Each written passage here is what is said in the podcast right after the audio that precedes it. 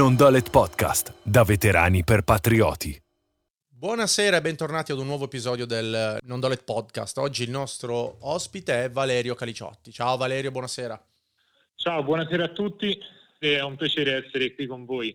Perché ti ho chiamato? Perché ti abbiamo voluto? Perché sei un veterano, hai un passato, un trascorso in uniforme nell'esercito, corretto? Sì, nell'esercito, esattamente. E adesso sei un po' il nostro esperto di riferimento per la scuola, che è una materia che per me è assolutamente nuova. Ne abbiamo parlato insieme, mi hai raccontato tu come funziona e ci tenevo a dedicarci un episodio autonomo nei contenuti extra per parlare un po' di come funziona poi la possibilità di transitare nel mondo scuola con, credo, un titolo preferenziale, giusto? Assolutamente, assolutamente, c'è questa possibilità, c'è sia un titolo preferenziale, c'è sia un titolo di riserva, c'è riconosciuta l'anzianità di servizio che è un aspetto importantissimo che in altri Veramente? posti di lavoro...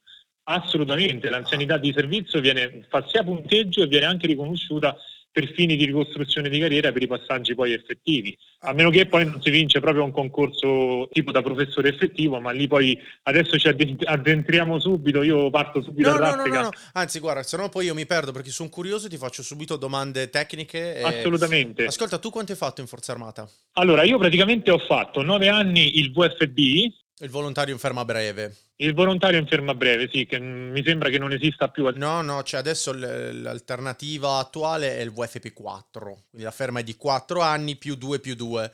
Voi facevate 3 più 3 più 3, no? Noi facevamo 3 più 2 più 2 fino a un massimo di 9 anni. Ah, ok, uguale, adesso è 4 più 2 più 2, credo. 4 più 2, una roba del genere. Niente, poi insomma io mi sono perso un po' per strada, per altre ragioni ho, è finita così la mia carriera militare e purtroppo il mio status di VFB non mi ha permesso di fare concorsi nelle forze di polizia perché all'epoca purtroppo erano stati banditi solo bandi per VFP4 e non c'era stata riconosciuta questa... Ah, tu sei capitato proprio nella, nel periodo di passaggio.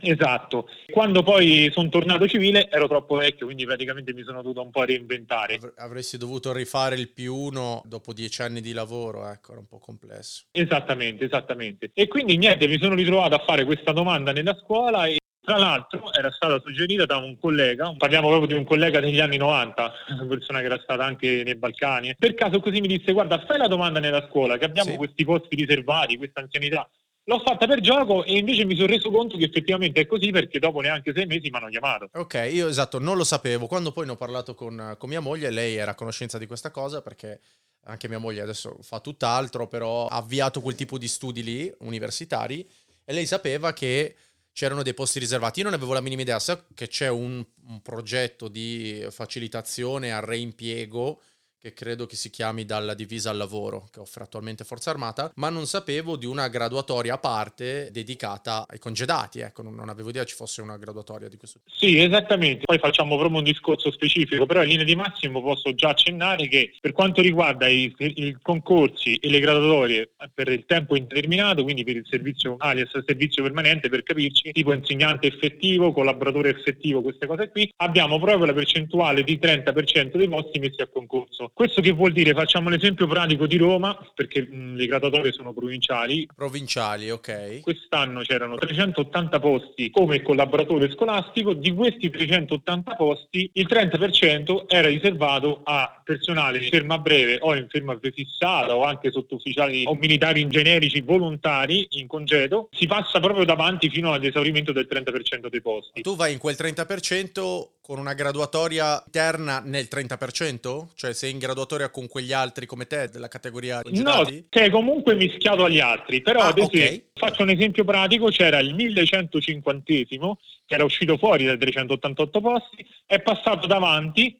a tutti gli altri perché aveva una riserva militare, ha fatto l'UF più 1 e il 380 praticamente ha perso il posto di ruolo e è scalato al 389 posto. Ok, ok, sì, ecco, mi spiace un po' per questo meccanismo, però credo che alla fine l'inserimento di figure come la nostra, come quella dei militari, sicuramente nel mondo della scuola, non può che portarne, come dire, un po' di, di concretezza perlomeno, o di esperienza rimessa a disposizione della comunità, quindi non vedo nulla di male nel facilitare una persona più, es- più, esperta, anche perché ci sono giustamente tutti i titoli, i titoli di studio, eh, insomma, che fanno sicuramente punteggio. Quello è un aspetto importante. Io ho fatto l'esempio del collaboratore perché è la figura più comune che è richiesta in questo momento nell'ambito nell'ambito scolastico. Quali sono i ruoli che esistono? Fammi un po' un, un sunto di quali sono le posizioni per le quali si può concorrere. Facciamo un breve riassunto in maniera molto sintetica. Ci sono tre categorie di lavoratori a scuola c'è la categoria dei dirigenti, la categoria degli insegnanti e quella del personale assistente tecnico, ausiliari e ATA. Insomma, Ufficiali, sottufficiali truppa. Eh, praticamente sì,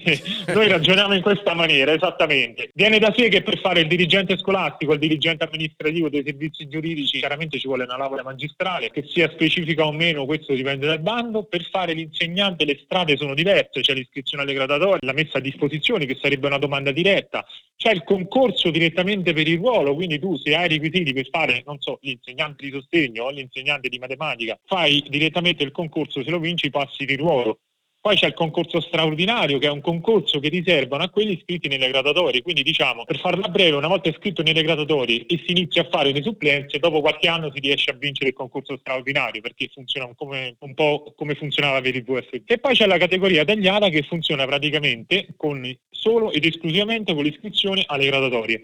C'è anche la forma delle messe a disposizione, ma non ti chiamano perché lì il contingente delle graduatorie per esaurirsi è quasi infinito, ci sono 10.000, 20.000 persone iscritte in graduatoria. E questo si fa per provincia. Ok, concorso dove si reperisce? Sulla Gazzetta o Ministero dell'Istruzione? Dove... Sì, poi come tutti i bandi pubblici questo verrà pubblicato ogni volta, ogni singolo concorso, dipende un po' dal tipo di concorso nella Gazzetta Ufficiale ma anche sul sito del Ministero dell'Istruzione. Tutti i concorsi della scuola di tutte e tre le categorie che siano messe a disposizione, che siano iscrizione gradatoria o quello che sia, si fa tramite il sito del Ministero dell'Istruzione con lo SPID. Ah, ok. Quindi non ci serve a nient'altro, in poche parole. E ci sono dei motori di ricerca o dei siti che magari vale la pena frequentare per non dover perdersi nel milione di concorsi per, dove puoi cercare per la tua provincia, non so, qualcosa del genere? Sì, assolutamente, assolutamente. Poi ci sono delle tempistiche precise per, per quando escono i concorsi, quindi se parliamo di graduatorie ATA, parliamo graduatorie insegnanti, escono ogni tre anni. Ah, tre anni. Tutte le province insieme? Tutte le province insieme, tranne le province autonome di Trento e Bolzano e se non sbaglio Trieste. Su questo sono un po'... Ah, ok. Quindi sono uscite quest'anno, per altri tre anni non ci sono posizioni? Allora, sono uscite a marzo del 2021, a marzo del 2024 usciranno le altre. Questo per quanto riguarda gli ATA, mentre per quanto riguarda gli insegnanti escono a marzo dell'anno prossimo. È più riavvicinato il sistema. Ok. Nulla vieta però fare queste domande dirette, chiamate messe a disposizione, perché se io sto ad esempio a Napoli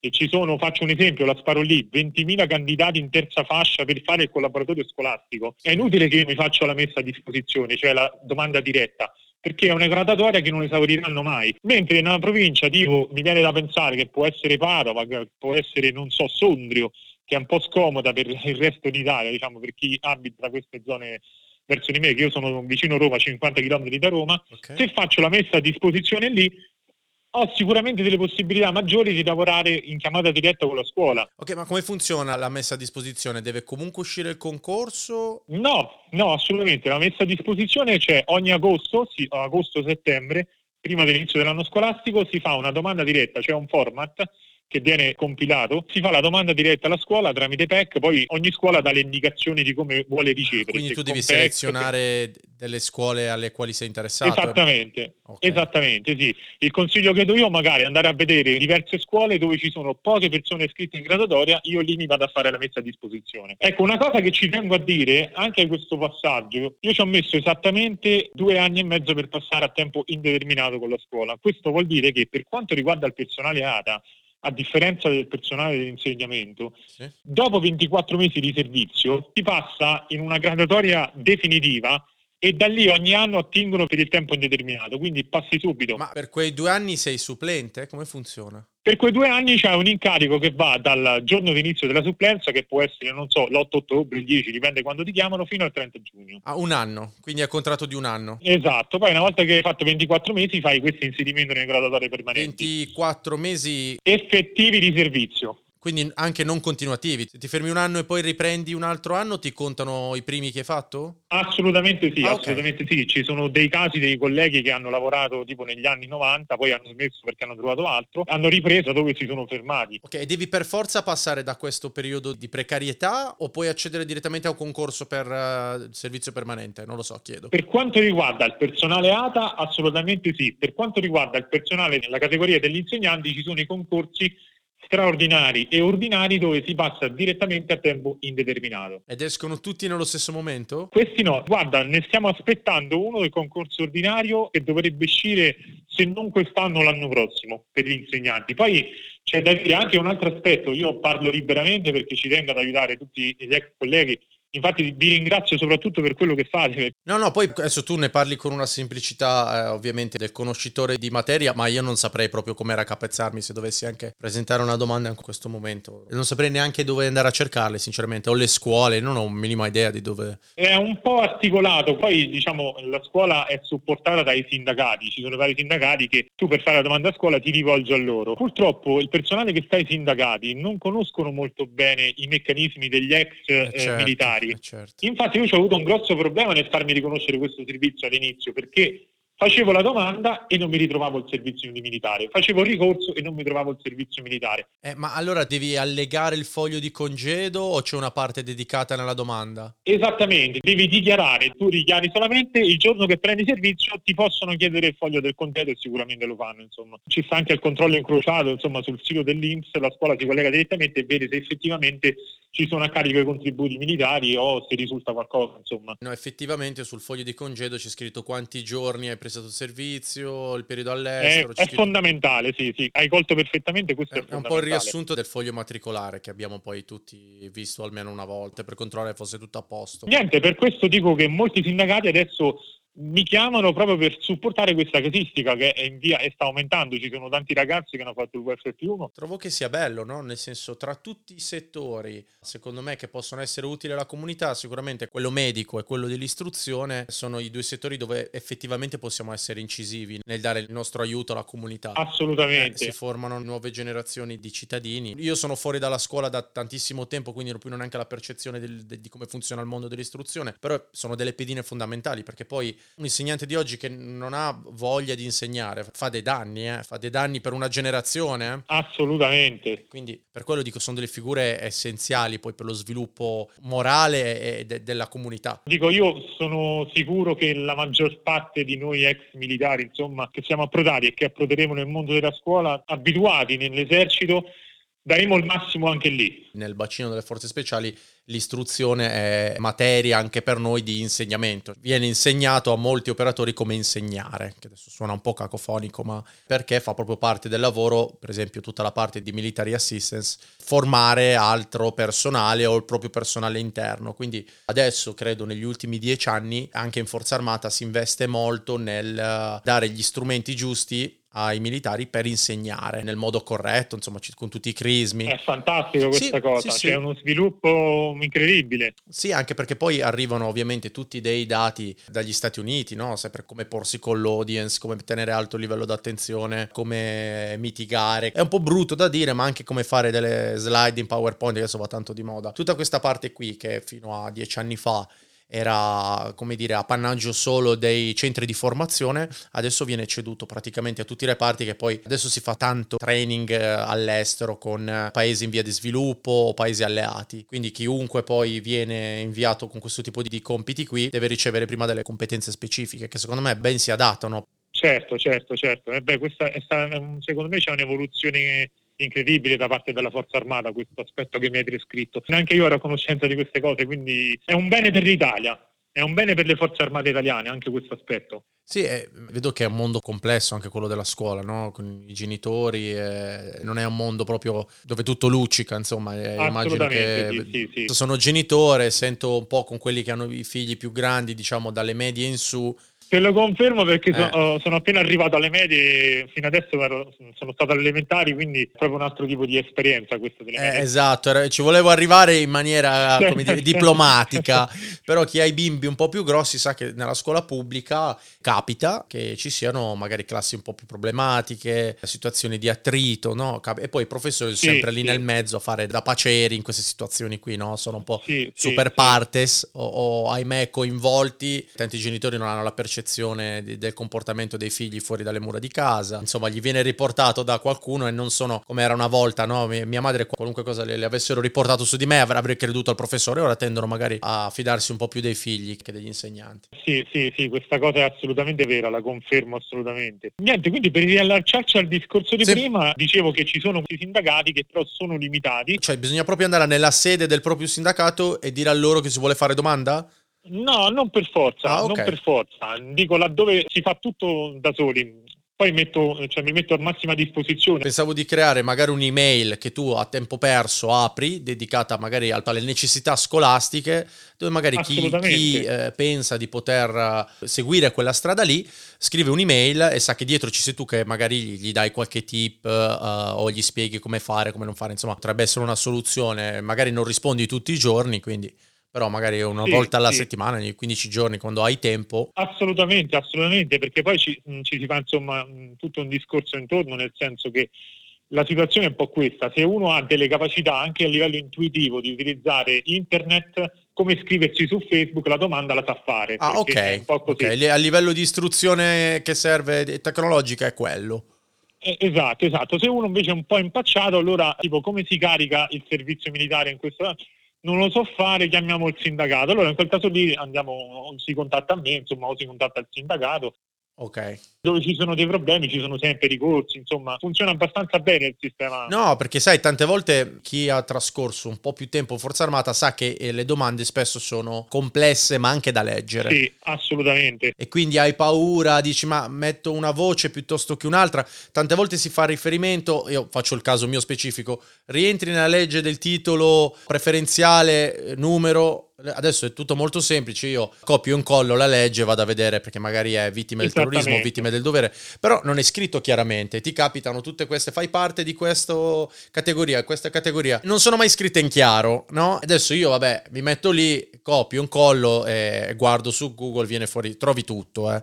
Però... Esatto, esatto. Se uno deve avere questa capacità di intuito, di giocare su internet, dai, mettiamola così, passami il termine. Magari sono anche le domande un po' non proprio user friendly, sì, no? Capisco sì. che magari uno non sa cosa compilare, poi alla fine, preso dall'improvvisazione, compila male e magari si trova a aver dichiarato magari anche del falso, no? Che quella è la cosa peggiore, al di là che magari hai sbagliato. Eh, sì, magari anche in buona fede, eh, poi la esatto. scuola è esatto. molto rigida su questo, c'è proprio il licenziamento immediato, quindi spesso e volentieri non vengono proprio assunti nel momento del controllo, quindi parliamo insomma di rarissimi casi proprio di persone che hanno veramente dichiarato il falso, quindi non è il caso nostro. No, esatto, anzi c'è la possibilità di avere una persona che è già inserita nei meccanismi che che può dare una mano, verrai molestato sistematicamente per ogni dubbio inerente alla, pubblica, la pubblica istruzione. Ascolta, tu che cosa hai fatto poi? Che ruolo hai fatto? ATA? Sì, esattamente. Io ho fatto ATA, ho diversi profili, assistente tecnico, assistente amministrativo, collaboratore scolastico. Ho iniziato come collaboratore scolastico, ma ho anche diverse ambizioni. Mi sto prendendo anche la laurea magistrale perché voglio fare qualcosa di più, però non le dico perché sono un po' scaramantico. Ah, ok, no, va bene, niente. Tu hai fatto i tuoi 24 mesi, quindi... Io ho fatto i miei 24 mesi, esatto, sì, che poi in realtà non è che bisogna fare chissà che cosa, perché il passaggio è automatico una volta che sei iscritto nelle graduatorie. Ok, ma tu hai fatto domanda messo a disposizione per una scuola o sei andato in graduatoria normale per uno straordinario? Sì, ho aspettato le graduatorie, quelle del 2017, mi sono iscritto nelle graduatorie del 2017 e praticamente mi hanno chiamato, dopo tre anni sono passato praticamente di ruolo. L'unica prerogativa per un ex militare è quella di fare i 24 mesi perché una volta che hai fatto 24 mesi sì. di servizio, qualsiasi provincia, qualsiasi regione, qualsiasi siano i numeri di posti messi a concorso, il ruolo, devono il 30% chiamare le persone che hanno il titolo di riserva, che okay. in questo caso siamo noi. Domanda, adesso ti faccio un po' di domande che sono le cose che vengono in mente a me, che sono l'uomo medio. Eh, avevi già la laurea? No, quando ho fatto la domanda no. Ok, e la cosa non ti ha limitato particolarmente? Credo. Mi ha limitato a livello di punteggio, diciamo che se avessi avuto una laurea sarebbero stati due punti in più. Arrivavi allo stesso punto, nel senso che dentro cambia qualcosa poi? No, no, si arriva comunque allo stesso punto, una volta che sei di ruolo, insomma, viene azzerato tutto, riparte la graduatoria di ruolo per, che ti serve poi per i vari trasferimenti, insomma. Eccetera, esatto, la mia seconda domanda era relativa a quello. Hai fatto la provincia di Roma? Sì, ho fatto la provincia di Roma, sono stato fortunato perché ovviamente eh, la provincia di Roma è abbastanza Eh grande. no, quindi- quello sto pensando, poi arrivare da- dal Lazio al confine con, con la Toscana, Sì, ecco. Diciamo così che più la provincia è scomoda, la provincia è grande, più ci sono possibilità di lavoro, perché viene da sé che è una città di 3 milioni di abitanti ci siano non so che numero infinito di scuole, mentre nella mia provincia, che è la provincia di Frosinone, eh, sono 60.000 abitanti, quindi sono provincia di Frosinone, però ho messo provincia di Roma perché praticamente c'era più possibilità di lavoro. Ah, ok. Devi rideploriarti su un'altra città poi per quell'anno? Tu praticamente rimani per qui in questa provincia per tre anni, nel caso degli ATA stiamo parlando, eh. Ok. Sì, devi stare là, 1300 euro al mese e dopo tre anni, quando sei passato di ruolo, ogni marzo tu fai la domanda dove, nella provincia in cui desideri. Viene accontentato se c'è disponibilità o c'è un'altra graduatoria? La prima ipotesi, viene accontentato se c'è una disponibilità. Ovviamente si fa una gradatoria, poi ogni anno comunque io parlo in linea di massima, poi ogni anno ogni singola categoria e ogni singolo profilo ha un bando a sé. Ok? Quindi io magari adesso ti do delle informazioni, faccio un esempio, ti dico che la certificazione informatica ti vale 0,30, però magari fra due anni quando esce il bando non vale più 0,30, magari vale 0,25, 0,50. Sì, no, perché no, era soltanto in linea di massima per capire come funziona. Oggi come oggi puoi scegliere 15 scuole di quella provincia. Parlo per il trasferimento, invece per quanto riguarda la domanda vera e propria scegli 30 scuole di quella provincia e a te ti chiameranno solo quelle 30 scuole, quindi poi lì deve esserci anche una capacità di intuito di andare a scegliere le scuole che chiamano più persone a lavorare, cioè quelle più grandi, quelle più numerose. Sicuramente una scuola, un asilo, una scuola elementare chiama di più di una scuola superiore, perché se manca personale alla scuola superiore Ah, 30 scuole di tutte le categorie. assolutamente sì, puoi scegliere la scuola che vuoi di quella provincia. Ah, ok. Adesso, così pur parlè più o meno, eh, com- quali sono i trattamenti economici, così, per capire. Sì, parliamo delle categorie, insomma, il collaboratore Sì. scolastico, la figura, non voglio dire assolutamente più bassa, però magari ecco la figura È il bidello? esattamente, No, esattamente. Il bidello, ok. Il vecchio bidello, siamo sui 1200-1300 euro, Co- come un, un VSP normale, appena entrato, no? Più o meno. sì, sì, più o meno sì. Dopodiché c'è l'assistente amministrativo che siamo sui 1500, l'assistente tecnico. Che cosa fa l'assistente amministrativo? In ufficio? Esattamente, ci- nelle scuole come nell'esercito ci sono vari uffici, c'è l'ufficio alunni, c'è l'ufficio protocollo, c'è l'ufficio del personale, c'è l'ufficio del trattamento economico. Ok. L'assistente tecnico prende lo stesso stipendio, sempre sui 1500, 1600. Il tecnico di laboratorio delle scuole, giusto? Esattamente, qui si apre un mondo perché in base al tuo diploma esistono migliaia di eh, laboratori. Se tu sei perito meccanico c'è il laboratorio di meccanica. Ah, guardano il diploma o la laurea. Esattamente, esattamente, sì. Ok. Invece poi, diciamo, il passo successivo è l'insegnante. Il passo successivo esattamente c'è l'insegnamento e lì parliamo di scuola primaria, stiamo sui 1500 se non sbaglio, prendetela con le pinze. No, vabbè, giusto per capire, no? Perché magari uno dice, va bene, vado in graduatoria, devo andare in Nord Italia, però giustamente mi devo ritrasferire da, non lo so, dal Molise, andare a Milano. Con 1300 andare in affitto, cioè non è che eh, Eh, vivi certo, benissimo. certo, sì, sì, sono ragionamenti che Eh. devi assolutamente fare. Sì. E il professore di scuola secondaria, cioè il professore delle scuole medie oppure scuole superiori, ancora di più, parliamo di scuole superiori di 1600 euro al mese. La cosa bella del professore è che lavora della scuola secondaria 19 ore settimanali. Ah, ok, quindi scuola primaria che sono le elementari, basta la triennale in scienze della formazione, giusto? Scienze dell'istruzione. Esattamente, poi ci sono varie specializzazioni come può essere il sostegno, anche qui do un'altra chicca. Se uno ha una possibilità di farsi un corso per il sostegno, quindi di prendere questa specializzazione che è un corso mm, universitario, li stanno cercando come non ci fosse un domani, perché purtroppo Sì, sono tante le patologie. cliniche Sì. hanno problemi. Sì, tante anche, sai, deficit dell'attenzione, adesso non magari le peggiori che si possono immaginare, ma adesso vengono accompagnati sì, sì. tanti bimbi, hanno difficoltà a rimanere attenti. Assolutamente, devi essere un po' portato, ma c'è una richiesta di lavoro incredibile. Ok. E invece, diciamo, dalla scuola secondaria, quindi dalle medie e alle superiori, devi avere la magistrale. magistrale, sì, in questo caso sì, insomma il classico professore di matematica, professore di italiano, eccetera, eccetera, eccetera. Poi ci sono le due figure d'elite che sono insomma il dirigente scolastico, paragonabili agli ufficiali, e il dirigente amministrativo dei servizi amministrativi e giuridici. Ok. Laurea tecnica o generica? Magistrale sicuramente. Magistrale sicuramente, per quanto riguarda il DSGA viene richiesta, l'ultimo bando richiedeva la magistrale di giurisprudenza, okay. di economia. Eh, insomma delle lauree un po' spesse. Abbastanza pesanti, okay. sì, mentre per quanto riguarda, eh, sì, per quanto riguarda il, DS, il DS non ricordo, direi una bugia, questo mi sfugge un no, po'. No, no, vabbè, giusto per capire. E lì il trattamento economico come varia? Non voglio dire cifre, ma siamo su stipendi abbastanza alti, c'è proprio un salto e cambiano le responsabilità ovviamente. Eh, immagino, dico dico che sarai anche eh, un po' come so, il comandante l'UPG eh, della caserma, lì sarai... Esatto, sei il comandante della scuola. Esatto. Il dirigente è anche necessariamente stato un insegnante o no? Non per forza. Io okay. ad esempio le mie dirigenti scolastiche che ho avuto in questi anni erano anche insegnanti, ma di quello che ho saputo, da quello che ho visto poi nel tempo, nelle varie graduatorie c'era anche gente del 90, 91, 92 che già è diventata dirigente, quindi mi resta difficile pensare che sia riuscita a fare già qualche anno di insegnamento. Ok, quindi no, non è correlato separata la cosa.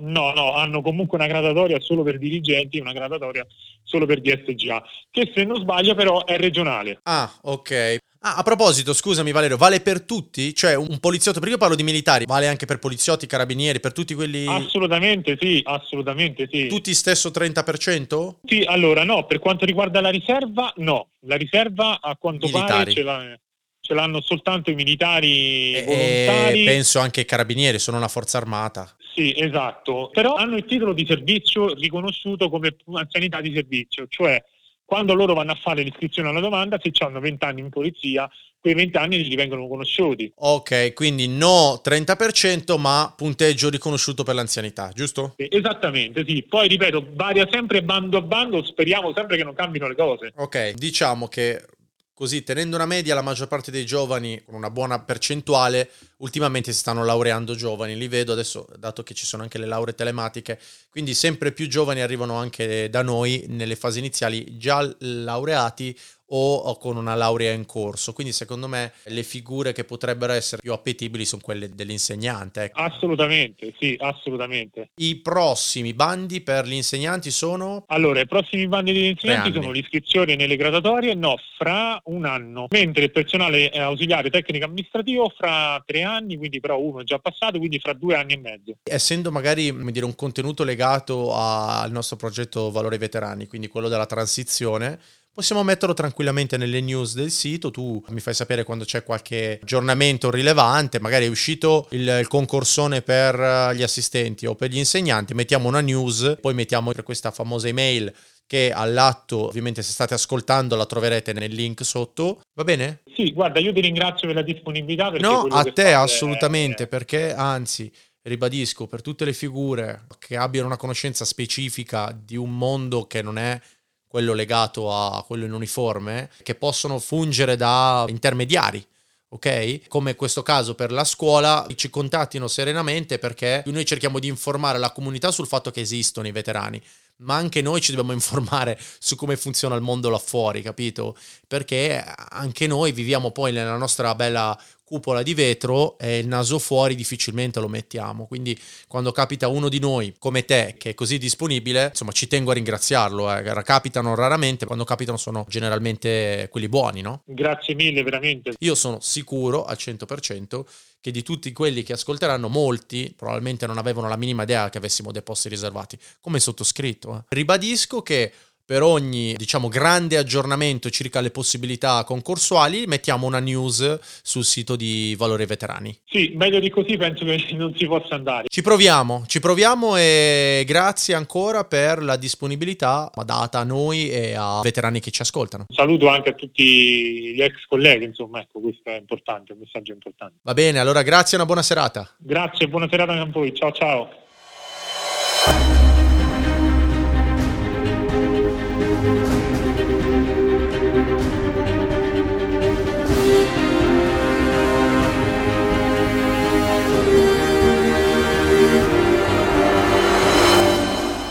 Non Dolet Podcast, da veterani per patrioti.